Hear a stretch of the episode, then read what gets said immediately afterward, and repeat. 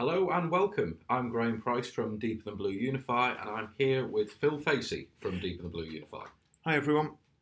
And today we're going to talk about continuous testing and how it is the key to successful software delivery. So, Phil, firstly, how do you think software testing is currently perceived in the IT industry? Good question. Well, firstly, looking at uh, the software delivery pipeline, uh, many technology companies are striving to achieve faster, quicker, and cheaper software delivery. And many of them are implementing hybrids of familiar processes such as agile, DevOps, and continuous delivery to try and achieve this. However, many of these companies are still struggling to release quality code uh, from these software delivery cycles, and they've been re- these delivery cycles have been reduced from months to weeks, days, or even shorter.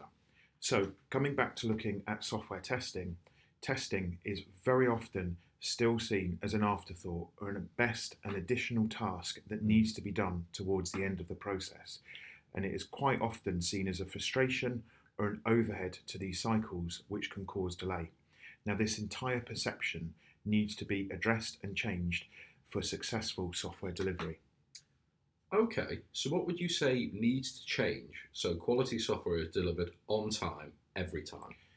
Well, the key thing that needs to change is continuous testing is essential for software delivery. And by continuous testing, this is testing right throughout the software delivery pipeline. For continuous delivery to be successful, continuous testing must be an embedded practice throughout the delivery pipeline rather than an additional time box task. So, continuous testing must make strategic uses of different combinations of manual, automation, functional, and non functional testing using appropriate tools. And this testing, as we mentioned, must be throughout the delivery pipeline with the objective of completing all the deliverables, that's coding and testing activities, by the end of the delivery pipeline so that the software can be delivered. Okay, great. So, what would you say the key elements or are the key elements of continuous testing? Well, that's what we're going to be talking about in this podcast series. Um, it's going to be an eight episode podcast series, and the first episode is going to be clearly identify, test early, test often from the start. Then we're going to follow up with looking at shift left and also importantly, shift right to learn from live. Um, then we'll move on in episode three to look at implementing static testing. That's testing before any code has been written. Then we'll move on to looking at when to automate and importantly, when not to automate.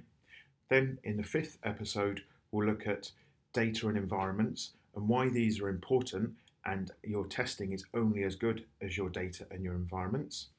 And then in the next episode, we'll look at test relevancy and coverage and how to plan and work this. And then in episode seven, we'll look at continually measuring and improving throughout the entire process. Finally, episode eight is going to be an omnibus of all of these episodes put together, so we've got everything in one place. Plus, we'll uh, answer any of the questions that we've been getting throughout the podcast series. That all sounds great. So, where can people go if they would like more information on Deeper Than Blue Unify? Well, they can visit our website, which is at www.deeperthanblue.co.uk and click on the link for what we do and select Unify Software Testing. Or they can email me directly at phil.facey, that's F A C E Y, at deeperthanblue.co.uk. Brilliant. Thank you very much. And I, I'll look forward to the rest of the series. Excellent. Thank you very much. Yep, it's going to be really interesting and insightful. Thank you. Thanks again.